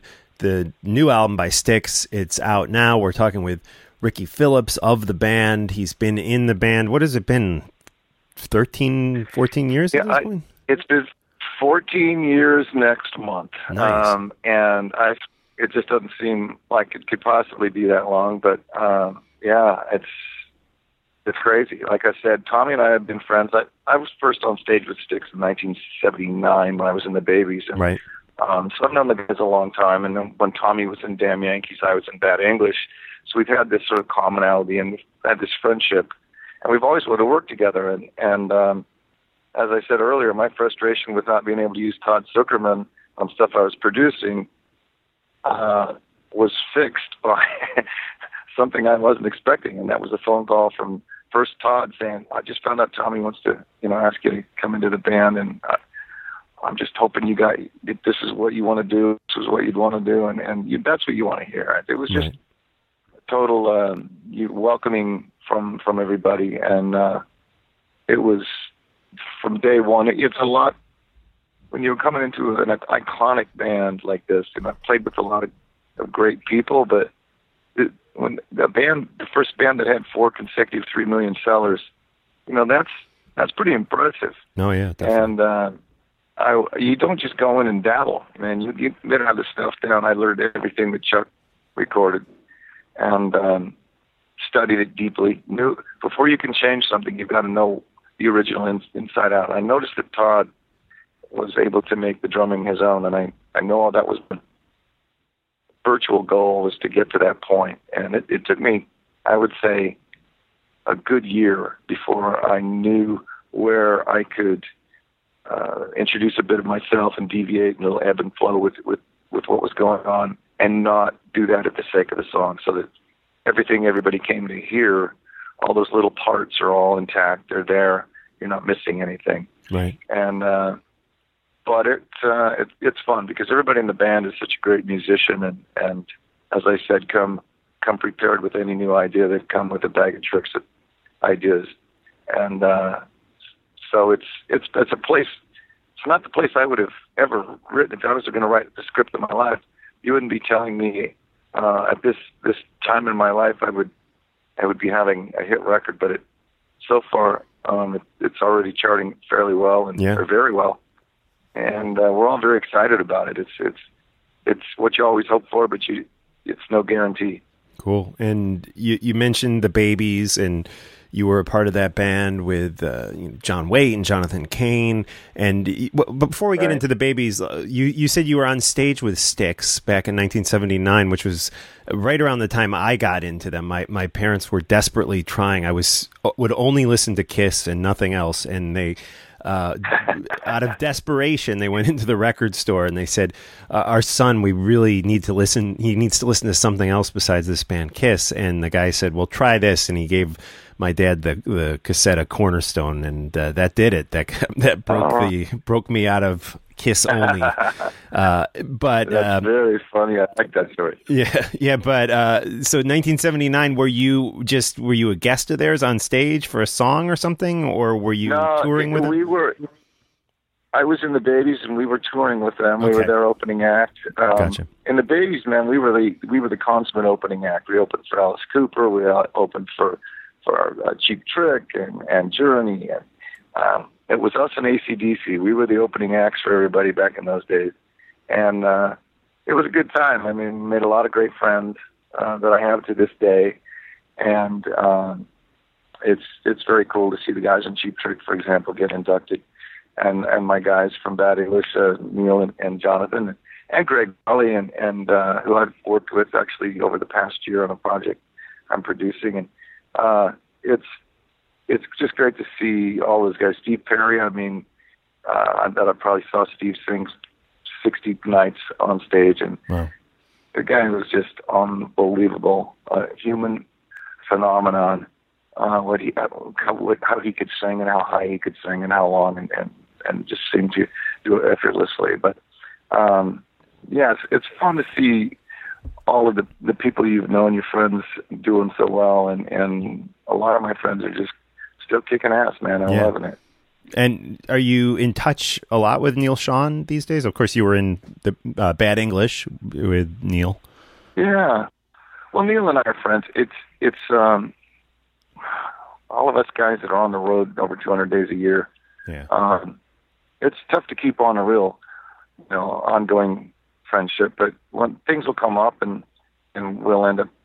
Um, Neal and I and Steve Smith opened up the Ronnie Montrose Life Celebration uh, concert, and and you know we do things um, usually probably musically, but you know occasional text here and there. I just I, I just sent him a text recently about some stuff that was going down, and you know it's it's a long distance friendship, but uh, John Waite still a great buddy. He's he's opened up for us on several occasions. Still sings his ass off, and and very impressed with the last time I heard him. It's, it's unbelievable. The guy can sing like he does, and uh, yeah, yeah. We all we all kind of have, remained pretty friendly. And I mean, you mentioned legendary guitar player Neal Schon, who you worked with. Of course, to me, James James uh, Young and you know JY and Tommy Shaw, of course, both legendary guys too. But another legend in in my life, and I think most people who like rock and roll's life, Jimmy Page. You worked with uh, him and and Coverdale with Coverdale Page. Any stories Yeah. that you could share about working with those two rock legends? Well, it, it was it was one of those things where I picked up the phone and David wanted to know. He basically said, "Look, I understand you guys are splitting up in bad English, and they, we uh, had the same management, so he was hearing through that contact that we were we were splitting up dur- during the making of our second record." And um, he said, "I don't want to be inappropriate, but I was wondering." I'm going to do a record with with Jimmy Page. I was wondering if you would want to come up and uh, to Tahoe and work with uh, us on it and, and woodshed material. I was never really supposed to be in the band because at that time John Kalodner was trying to put a supergroup together, and I heard, I mean, Chris Squire's name come up, and I think John Amos was called a couple times while we were there working on material. And I was excited about that because these guys are my heroes, and um, we worked on it probably three to five months, back and forth, flying in and out, and um, then it was ready. Ready. To, it was go time. It was time to to record the record. And, uh, I can't remember if it was Jimmy or David, but they said, "Hey, we like really like what's going on here and the way this is sounding, and uh, will you come up to Little Mountain and start cutting tracks with us?" And so I did. And uh, Denny Carmassi, who was one of my favorite drummers from Montrose, uh, playing drums, and Danny and I love working together. So it was a blast. It was kind of the sequestered, the four of us with uh, a couple guys that were there to, to help us do what we needed to do. And um, we spent all those months together pretty privately. And uh, it, it was a great time. I mean, I learned a lot from Jimmy. Jimmy and I would go out at night, and he, he and I were the only ones that really would kind of go hang. We'd like to go out to bars and Right. look at pretty girls, have a beverage or two. Yeah. And, uh, you know, and I'd- I'd jump in the car and I'd start riddling him with, you know, okay, let, me, let me get this straight. So when you were in the Yardbirds, you know, and he was, he was great. He, he, uh, he didn't mind telling me all the, all the stories and, and all the things I wanted to know. And, and we just had a blast. We had a good time. Awesome. Awesome. That's, you know, if you haven't heard that record in a while, guys, go back and listen to that Coverdale Page record. There's a lot of really great stuff on there. And, you know, everyone always remembers Jimmy's work with, uh, with, with Led Zeppelin and stuff, but definitely, uh, do yourself a favor and revisit that record. Great stuff. Cool. So the tour is is Styx, REO, Don Felder. You are the billing it as the United We Rock tour. Is there a little break on the tour right now? I know you were flying into Los Angeles earlier today. Yeah, yeah. I haven't been home in a little over a month. I, I stayed out um, when all the guys went home on the last break because I had uh, I had some business in Los Angeles to attend to, and and then I just met up with the guys in Portland where we started this this leg of the tour, and uh, it you know we haven't toured with Arno in about five years. We've done some shows with them, but this is the full full Kamchatka, man. This this is Don Felder opening with with REO and Styx flip flopping, uh, whatever if you want to call it a headlining slot, the closing slot, whatever. Um, but it's um, for me, the ultimate slot is the middle slot because that's the only slot where every everybody that comes to the concert sees that band. And people who were late because they didn't get off work in time or whatever, um, or the people who have to pick up babysitters or go to work the next day, whatever the reason, and have to leave early. The, the Yeah. middle slot's the sweet spot. It always, always has been in my estimation. And the, the prestige of ha- having the close, closing slot um, isn't quite the same as, as it used to be. I don't, and it, from my perspective as a player, but um, we kind of our managers go head to head on what cities each band should close, and then we find out as we're, as we're touring. Um, but it's fun, and it's we're great friends. The history between Styx and REO, of course, goes way back, and now with Don, um, and we did a residency in Las Vegas with Don, and we were Don's band, and then he stayed out and played with us for our set, and uh, that was a a blast. And he's such a great player, and all of his solos are so iconic that you know every note. You might not think you do, but when the song comes up, if he were to change it, you'd know what was what was missing. Right. And uh, he's strong, just so strong as a player. Really, really good. And and he and I have a blast because we're both golfers. Oh, so cool. we're looking at the. We always look at the uh, itinerary and see, hey, we've got a day off in Denver, and I know this killer course is going, you know, and so we'll be doing that throughout the summer just to get away from concrete and uh, hotel rooms, and, and uh, uh, it makes makes makes the summer a lot more fun. It's not just you know living living backstage and, and in a hotel room. Right. There's some camaraderie there. I guess it sounds like that's that's awesome. Yeah, yeah. And before we let you go, you've you you've mentioned your produ- your work as a producer, and I have to admit I know nothing about like what you produce, what you work on, where you do it. Could you fill us in just a little bit briefly on on your work as a producer? Sure, man. Um, I uh, started just doing stuff for film, for television, um, after Bad English, and actually it was after the Coverdale Page record. And uh, I did that for 10 years before Styx called me. Um, I put out records in Europe. Uh, there's a Frederiksen Phillips record, which is one of my favorite records I've produced. It was my first production, actually. And I did some few things after that. Uh, but predominantly it was for work related stuff, not exactly always stuff you loved doing. But I, I mean, for example, I did a kid kids television sh- television show uh, for Marc Summers Productions. One of the most fun things I've ever done. Right. I mean, it's uh, it's challenging. You got to pull from from different sides than than just as a songwriter because you're trying to create. Um, they give you kind of a criteria what they're looking for, and then you go for it. But I did a lot of stuff, and then got got involved in production with um, oh Mattel and I all kinds of all kinds of crazy stuff that took me away from rock and roll. But I learned an awful lot doing it, and um, so it was a good exercise for me. When, when But, you when you um, say Mattel, like stuff- doing like commercials and promo work and stuff like that. Yeah, promo work for anything from commercials to um, uh, toy fairs Oh, to um, and I'll pay. You talk about spending millions of dollars on promoting things. If you've never been to a toy fair, it's insane. Right. But uh, but I mean, I, it's been gosh, um, we're, now we're talking 20 years since I've done that. But um, it's it's the kind of stuff that uh, that I was doing to, to uh, in between when when uh, the March of the Flannel Shirts came in from Seattle and every music changed. And you had Right. you had to reinvent yourself, you know. And uh, music is all I know.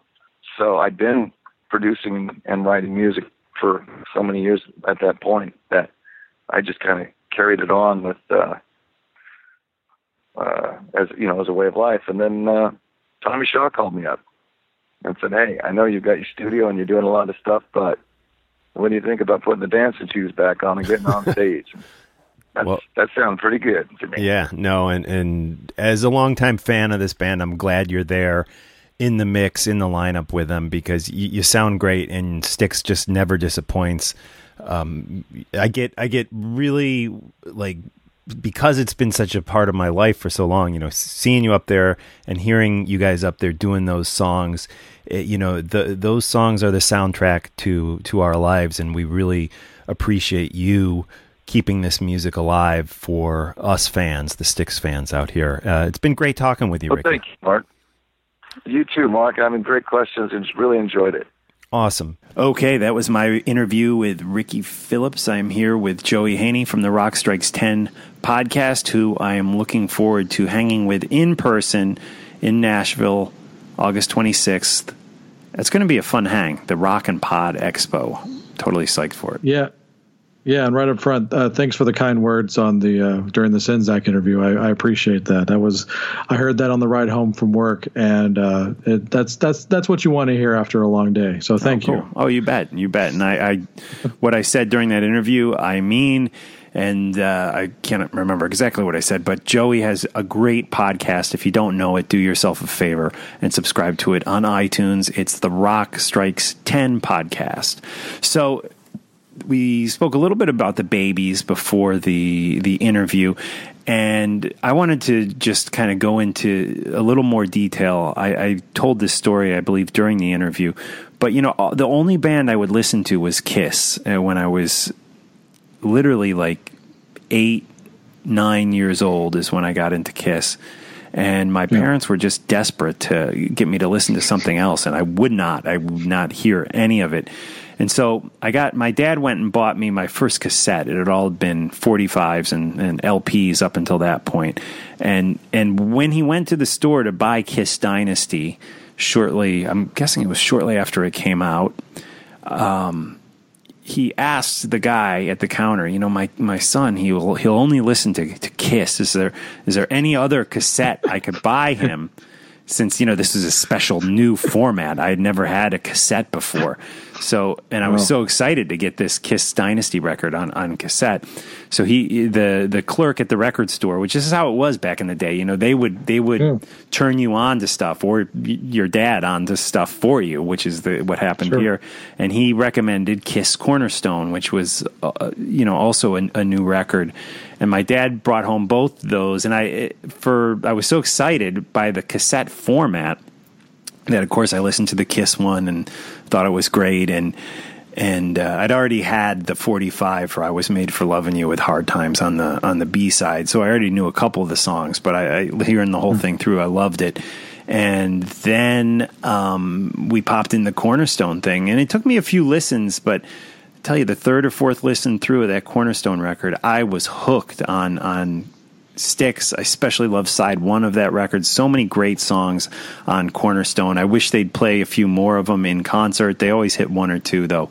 But uh, yeah. such such uh, a f- exciting time for music back then and you know the discovery of it and and how it, it wasn't always just this simple thing that you find on YouTube or you know somebody sends you a link there was there was uh, there was something yeah. more valuable about it back then and and I you know I'm happy to hear that that Styx went back to recording with with actual tape and they did stuff to to bring us old fans back to what we love, to give us some new songs and continue the the, the great legacy that that Styx has had. And uh, Ricky yeah. mentioned Coverdale Page too, that great record that I, I like. That always kind of a lot of people poke fun at that record. Were you a fan of that record?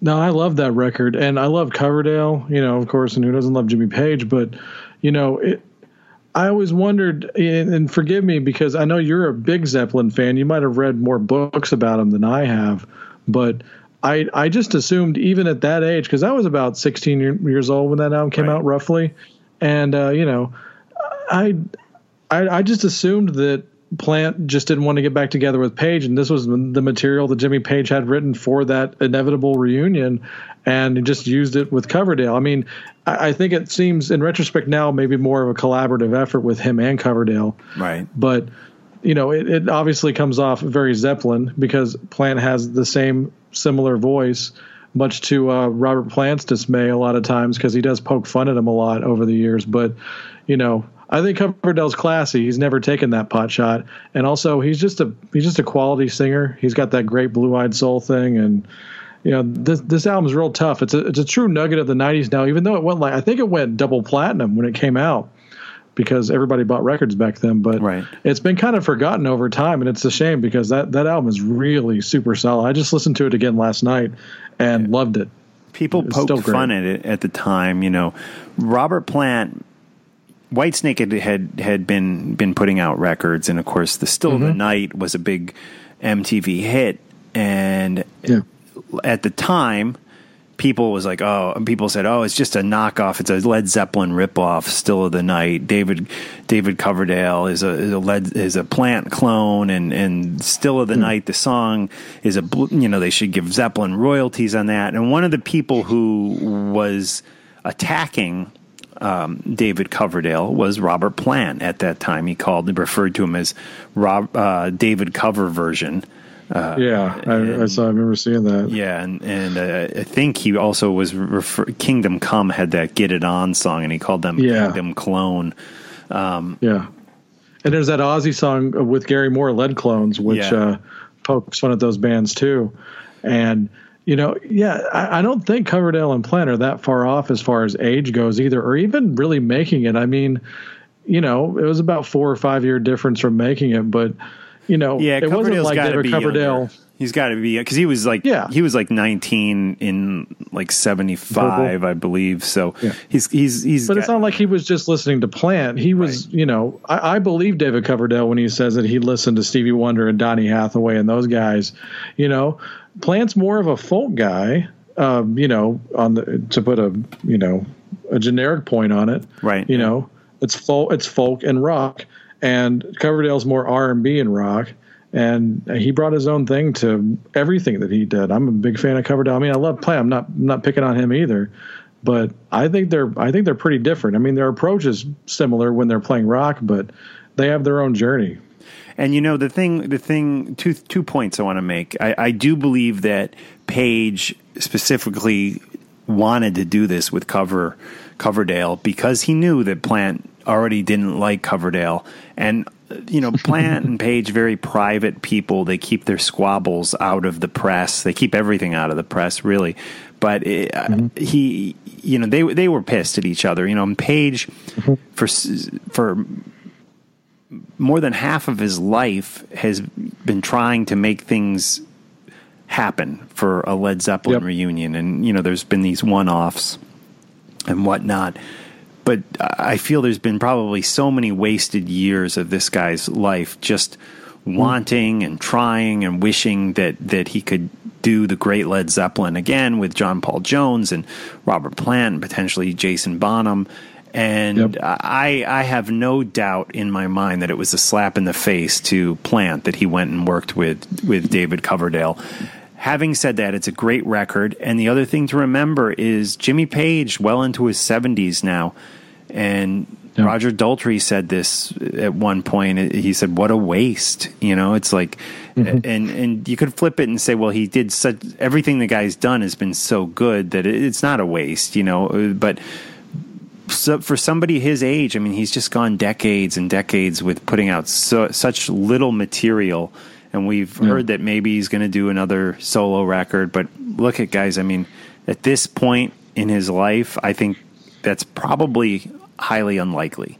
Um, I mean, Yeah. we're talking about somebody who's sadly near the end of his life. Um, that would be great if he does get a record out for us, but I just don't think that's going to happen myself. Having said that, we all know the Zeppelin stuff. It's it's amazing. It doesn't get any better than Led Zeppelin. But there are Yeah. a few other little nuggets from Jimmy Page through the years. I mean, you had the Death Wish 2 soundtrack and there was that weird out what was that Outland Outlander or something. There was a solo record he put out. Yeah. Uh, and and this is one of the few things that Page did outside of Led Zeppelin. And honestly, it's the hardest rocking thing he's done out of Led Zeppelin. Yeah. Of course, the Firm. Forgot about the Firm. They did two. two Yeah, yeah, records, with with, Ro- with Paul Rodgers and Chris Slade, and yeah, yeah, and you you almost can't blame Jimmy Page for feeling like you know the estranged, crestfallen ex girlfriend or ex wife that just wants to get back together, because Plant did lead him on over the years. I mean, they played on each other's solo albums. You know, I believe Page makes an appearance on the Honeydrippers record. He played on Outlander, and you know, and vice versa. You know, like Page gets playing credit. I don't even think it's just for the samples. I think he actually does play on a real track on Now and Zen. Yeah. So they've, you know, they've kind of been Of course, they did the Coverdale. Page Yeah. CD together Or the- too. You know, Oh, the Page Oh. Um, Page Plant project or Page yeah. Plant. Yeah, I'm sorry. What did I say? Yeah. Coverdale Page. Yep, Page Plant. they it's did okay. that. Steve Albini produced it, I believe. Yeah, and they did the live album and they did the tour. And you know, so you almost can't blame Page for thinking, well, this is in the cards. He just needs to get into a place where he wants to really commit and do it. So, you know, I put a lot of that on Robert. I mean, he should have maybe told him a long time ago. I don't yeah. know. I, I, don't know their lives, but that's how it seems from an outsider's perspective. Yeah, to me, it seems like Robert. Robert does like to do think that he's going to do it, but then he he realizes just the legendary status uh, of of what Led Zeppelin is, and and it's it's become more. Led Zeppelin is more than just Jimmy Page, John Paul Jones, John Bonham and Robert Plant. It's more than that. It's it's, something. It's that, a legend. It's a legend. It, it's something that belongs to all of us. Those songs are now belong to us almost more than they do that band. They they're they're the soundtrack to to so many lives, and they mean so much to so many people yeah. that to step and into those shoes, yeah, to step into back, try to put back on those those Led Zeppelin shoes. I mean, that's that's got to be an emotionally heavy thing and and you know yeah. it's it's uh, goes back to Styx too, and and that's why I just want to thank Ricky for keeping these songs alive because yeah, there's Styx mm-hmm. songs. Those are the, when I go to see yeah. Styx play, those are Styx songs, but they're my songs too, you know, because I they they they mean so much to me. I didn't write them, I didn't I, yeah. I, I didn't re- play on them, I didn't record them, but they they're mine. I, I listen to those in you know Paradise Theater and you know um, Halfpenny, Two Penny, and uh, so you know Eddie off of Cornerstone, The Grand Illusion. I could go on and on. So many of those songs. Yeah. Crystal Ball, like, man, Crystal Ball, Crystal Ball. Yeah, those songs yeah. just have been a part of my life since I before I was in the double digits age wise, and it's just like like they mean so much to me, and and and they that's why I go to these shows, Joey, and I get emotional at at some of these shows. You know when when they when they pull out these old old old songs that and they especially if they play them and they sound good you know i, I get, yeah. I get really uh, worked up i just saw U2 it was the same type of thing hearing them mm. go through some of these uh, great songs and this is you know it's the joshua tree tour it's almost like a greatest hits tour really and uh, yeah. hats off to those those bands that realize that these songs have become something beyond you know beyond a, something that they created. It, it's become a part of the culture a part of so many people's lives. And and I think when bands realize that and and realize that these songs have a deep emotional connection to the the listeners that are out there I, I think uh, that that's important for these bands to to recognize. And I'm not sure all of them get get that yeah, and I'm a big fan of those those acts like U2. You mentioned you went to the show. I I want every one of my favorite bands to do some sort of album tour where they play the whole album top to bottom, you know, in order and all that. I've seen a handful of album shows now, and I, those are my favorite shows.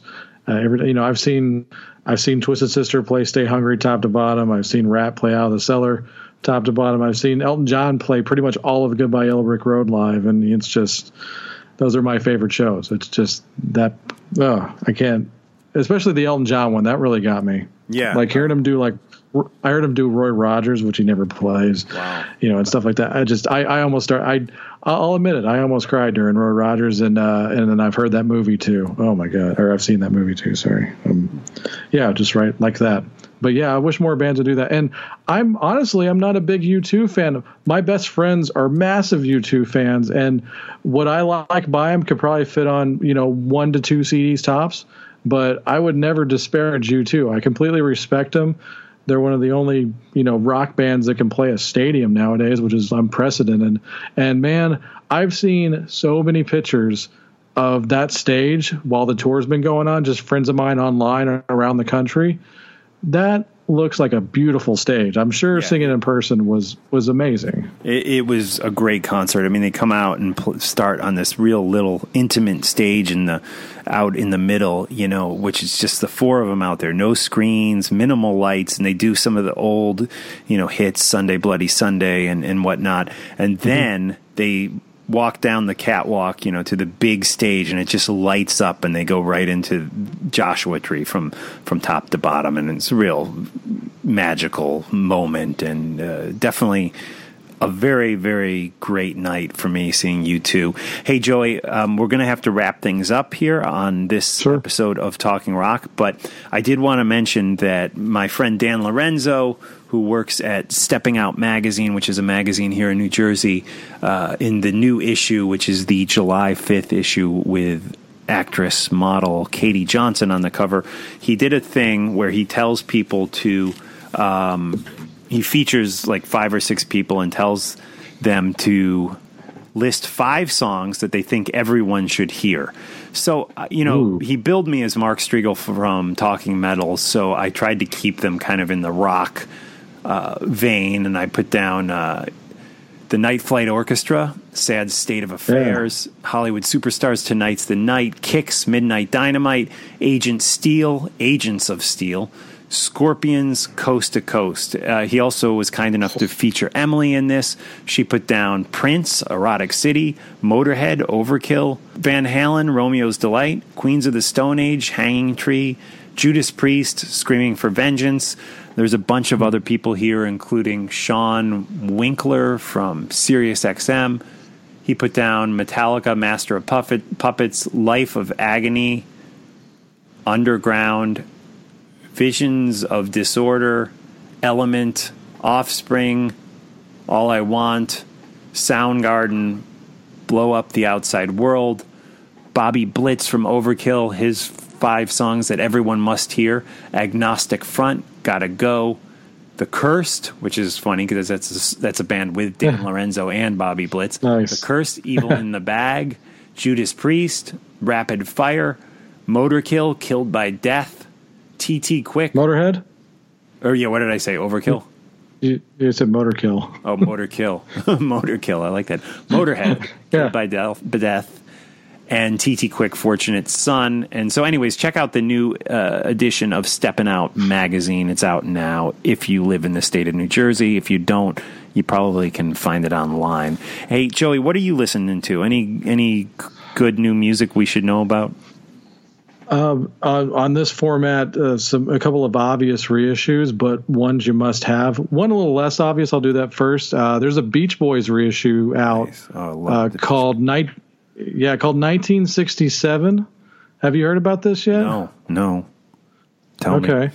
Well, yes. I gotta hear this one is yeah it's called 1967 sunshine tomorrow it's a two cd set there's no vinyl for it yet at least but it's a two cd set and it basically just is a capsule of everything they did in 1967 uh, pretty much revolving around the wild honey record which is you know anything they did between anything they did after pet sounds and before they got back together with brian in the mid 70s to do those stadiums that canon of music between 67 and 72 is so essential in my opinion Right. it's the most overlooked stuff probably in American music history is the Beach Boys album between 67 and 72. So this is a nice chunk of it right here. And like when One was year. when was Sail on Sailor? Uh, was that in that time Oh. period?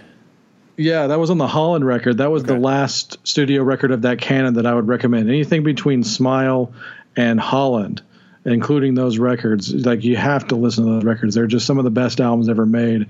And like I said, 67, it's got a stereo mix of Wild Honey, if anybody's ever heard it before. It's uh, and it's also got the unreleased Lei'd in Hawaii album that got shelved. Wow, okay. Because they weren't uh, the label decided not to put it out because they were falling out of fashion. Right. But you know, it's got tons of Brian Wilson sessions and Carl Wilson sessions on there. So Cool. for a big fanboy like me, it's a must own.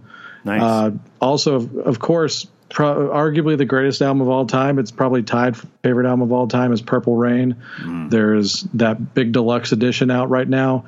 There's a three CD, one DVD collection. That that's the one you got to get. What's the DVD? And of course, is it's it the movie? the DVD is no, no, because there's already a Blu-ray and DVD re-release for Purple Rain, so that's the entire concert from the tour. Oh the one that was on VHS, and it never got put out on DVD officially. I mean, of course there were bootlegs, but it's never been put out on disc until now officially in the states. Is that out So- now? Is that out now? Yeah. Oh, Yeah, actually, and I paid. I after shipping, I think I paid twenty five dollars for that on Amazon. Is it like on Amazon Prime or anything like that? Do you Yeah. know? it is. Yeah. Okay. Am- Amazon Prime, you can get twenty five dollars for that whole box set, And then like you know they've got vinyl reissues. No, There's no, no. I mean, you know what I mean. now. Amazon TV. Like, can do I can I buy a Oh. digital version of it, or do I have to buy the the actual DVD package? Uh, that I don't know. I, I I just do physical, so I have no idea. But this is this is the this is the remaster that Prince actually worked on himself, top to bottom, uh, prior to his death. He already had it finished, and the mix on it now is just you know I hate to use a cliche, but it's like hearing it again for the first time. Wow. There's way more. The rhythm section is really cranked up. You know, and there's so much drum and bass on this, which is great. It's not brick walled either, at least it doesn't sound like it to me. But uh, a perfect album that is made even better by his mix. Awesome. And then one of the discs is like you know 12 inch mixes and 7 inch mixes as singles that you've heard if you have the b sides but the third disc has all rarities that have never been released on anything outside of the bootleg world uh, it's and they're quality tracks too so Nice. get that package it's amazing best probably best album ever it's tied for my favorite album of all time along with welcome to my nightmare by alice cooper Awesome. Hey, Joey, I got to wrap it right now. I got another call coming in for my next Oh. interview. But thank you so much for joining us on this edition of Talking Rock. it was a pleasure we'll see you next time